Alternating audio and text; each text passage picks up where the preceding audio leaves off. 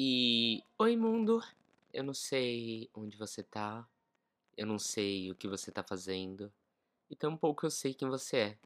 Mas pega um café e se acomoda, porque hoje eu vou falar da repetição e do amor. Ok, a gente já falou sobre a repetição e a gente já falou sobre a dinâmica do amor. Mas é importante pensar em como essas duas coisas se encontram, em como elas se relacionam e como se dá essa dinâmica onde a repetição importa na lógica do amor. Bom, retomando, a gente pode pensar a repetição a partir do ponto de que o sujeito vai refazer, ele vai revisitar, ele vai uh, transformar em ato aquilo que ele ainda não conseguiu simbolizar.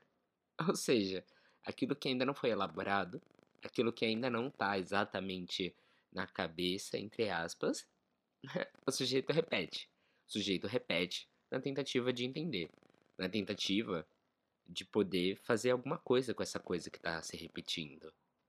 Ok, então a gente tem uma lógica importante, que é aquilo que não está trabalhado, a gente vai repetir no corpo.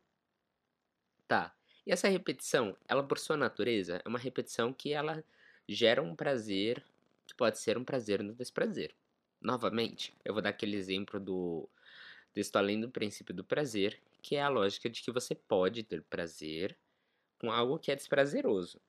Talvez o melhor exemplo disso continua sendo o BDSM, o sadomasoquismo, que é poder ter prazer a partir de uma experiência que teoricamente seria violenta para o corpo e para a psique do sujeito. Mas tem prazer, certo? A pessoa deliberadamente escolhe refazer aquilo, escolhe voltar. Mas esse prazer é interessante, que ele está no lugar da consciência. A pessoa entende que ele tem um prazer, mesmo que seja um prazer que envolva algum tipo de dor. E tá ok. A gente não julga. Porque esse é o nosso ponto. A gente é moral. Não importa a saída do sujeito, do ponto de vista da moralidade. Mas pra gente, é importante pensar nessa concepção de que o sujeito sabe que ele está repetindo. E ele está feliz com essa repetição. Afinal, a gente vai repetir, certo?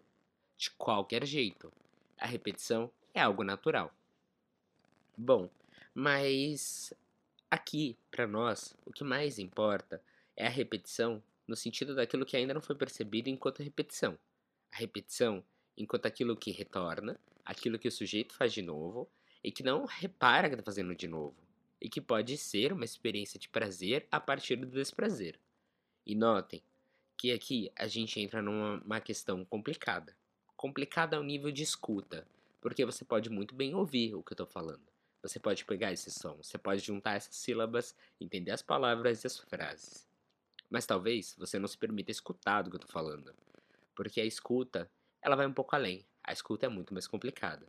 E nesse ponto, a gente cria resistência, certo? Quando a gente está falando de prazer e desprazer. É mais fácil a gente pensar no BDSM, que é algo explícito, do que se eu te falar, olha, talvez existam relacionamentos que em tese são abusivos, mas que existe algum tipo de prazer dentro de fazer o abuso e de ser abusado. Essa frase talvez seja bem mais difícil para muitas pessoas conseguirem escutá-las, porque a concepção de que alguém pode sentir prazer dentro de um relacionamento abusivo é muito estranha, né? A própria lógica de como a gente coloca isso, é um relacionamento abusivo. Alguém está sendo abusado. Logo, alguém está numa situação desfavorável, mais ou menos assim dizendo. Bom, mas não exatamente. Vamos pegar de novo além do princípio do prazer, ok? A gente pode sentir prazer como experiência desprazerosa. Isso significa que mesmo se a coisa fizer mal ao corpo, ela pode estar fazendo um tipo de prazer, um tipo de gozo ao psiquismo. Então, por mais que isso possa ser violento, a gente pode ter prazer. E aqui a gente pode entrar de fato no assunto. Uma coisa que é muito interessante é como a gente pode repetir relacionamentos que não são exatamente. Hum, bom, vocês colocam um adjetivo que vocês gostarem. Mas é aquela ideia, né? Vou me casar muitas vezes, mas a, sempre o objeto que eu escolher, sempre a pessoa que eu escolher, né? Esse, essa fonte de fantasia onde eu me encontro, é, ela nunca vai ser o bastante, ok? Ela nunca vai estar à altura, seja lá do que for, porque não existe. E a pessoa se separa. Ok, e nada contra. Lembra? Ainda continuamos a moral. Ahn, talvez eu vá encontrar vários relacionamentos onde a pessoa vai me tratar mal. Mas incrivelmente, eu sempre encontro um relacionamento onde a pessoa vai me tratar mal. E eu acabo voltando. Talvez aí a gente possa também pensar em outro exemplo um pouco mais fácil, um pouco mais externo. É aquela lógica de bad boys, como atraem as pessoas, como essa concepção de eu acho que em português fica até mais engraçado e fácil de ver o ridículo que tem dentro da frase, mas como um garoto mal atrai mais. E essa concepção daquilo como assim, né? O que é mal aí e o que atrai. Ou seja, o que escapa. O que tem de verdade naquilo que você pontua como não sendo ideal. Ou seja, do que você está falando? Bom, mas ali a gente de novo teria uma escolha onde você sabe o que você está escolhendo, certo? Se você sempre procura bad boys, você concorda que ali tem alguma coisa que é sua. A questão é quando você começa a repetir, repetir, repetir e não percebe que você está repetindo. Depois você vai em análise e fala: ai meu Deus, olha, tem um padrão. Então a minha pergunta é: qual é o padrão dos seus relacionamentos? Tem um padrão? Não tem um padrão? Não recusa tão rápido essa pergunta, tá? Se dê um tempo, lida com isso, lida com essa coisa estranha que geralmente a gente fala, não, lógico que não tem. E deixa isso fazer um efeito dentro de você, deixa vir significados aí, e depois, se quiser, você me conta. Mas a questão é, a gente tem um padrão. Porque o sujeito repete, o sujeito está em busca de um tipo de prazer. Um tipo de prazer que vai além do princípio do prazer. Ah, olha o texto aí. Que é justamente a concepção de poder sentir prazer em algo que está no desprazer. Essa é a grande revirada do texto. E nos relacionamentos não é diferente. Na verdade, é muito interessante a gente pensar que no relacionamento você está na sua relação mais forte, teoricamente, com o outro. É onde você vai mais se colocar em relação com o outro. Logo, é num relacionamento, é num namoro, num casamento, uh, num crush, que você vai conseguir uh, deixar de modo mais vívido, por assim dizer, ou mais explícito, uma organização que você já tem e que você repete em outros lugares. Porque a repetição, ela acontece em todos os sentidos. Mas no relacionamento, é um ponto de a gente pode revê-la. É um ponto bom da gente trabalhar. E é um ponto que geralmente chega na análise. Porque o sujeito chega em sofrimento. Ele chega em algum tipo de sofrimento psíquico que não estava dando mais. E, tipo, a resposta anterior à situação não estava. Hum, acho que eu posso fazer outra coisa com isso. E a partir desse outra coisa, o sujeito vai para análise.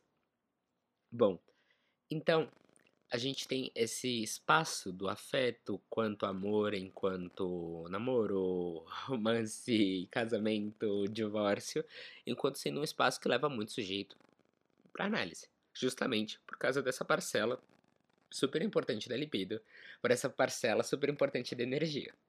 Porque isso importa, é uma relação com o outro, e uma relação não pouca coisa com o outro.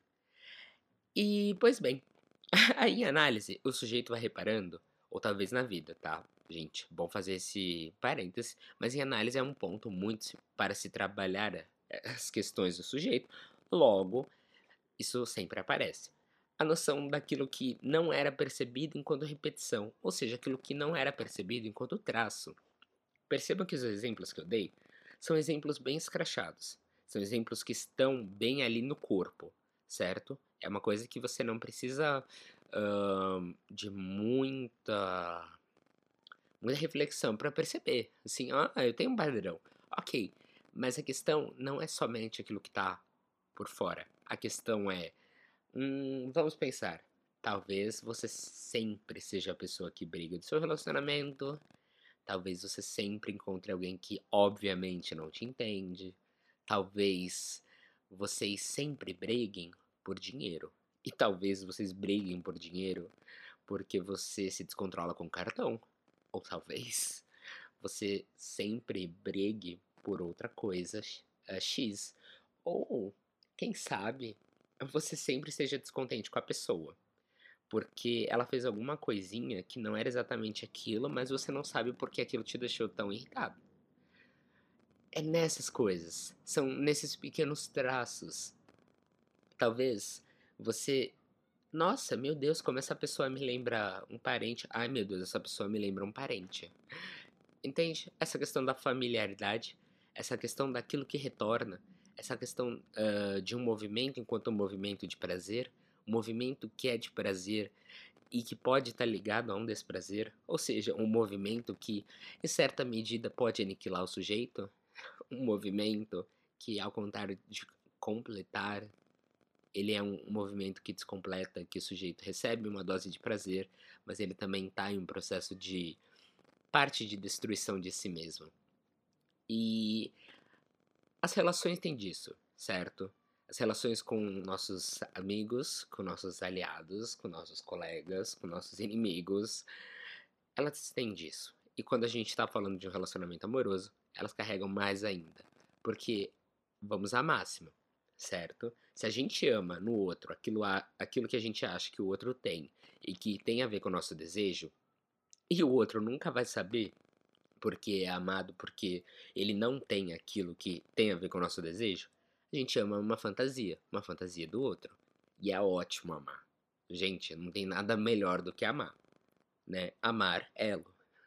Mas a questão é que assim, se a gente ama a partir dessa concepção de que o outro tem algo que uh, tem a ver com a gente, não é pouca coisa que estamos depositando, não é pouca energia. Logo, isso tem a ver com muito mais coisa. Isso tem a ver com toda a nossa organização psíquica.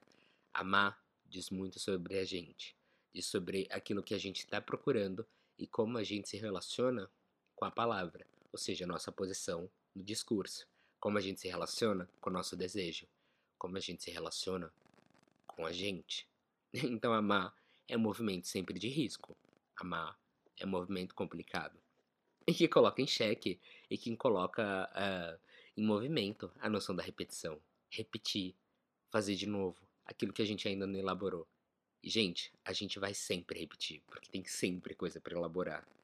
Então, talvez, poder pensar nos relacionamentos como um espaço para repetir e pensar nos relacionamentos como um espaço onde a gente repete seja um bom exercício. E eu acho que fica a pergunta: o que seus relacionamentos têm em comum? O que você faz em todos os relacionamentos e que você nem tinha se dado conta que você repete. Era sobre isso que eu queria falar hoje. Sobre amar e sobre repetir. Muito obrigado para quem escutou até aqui. Muito obrigado para quem ouviu. Muito obrigado para quem me manda mensagens. Uh, e é isso. Até a próxima semana.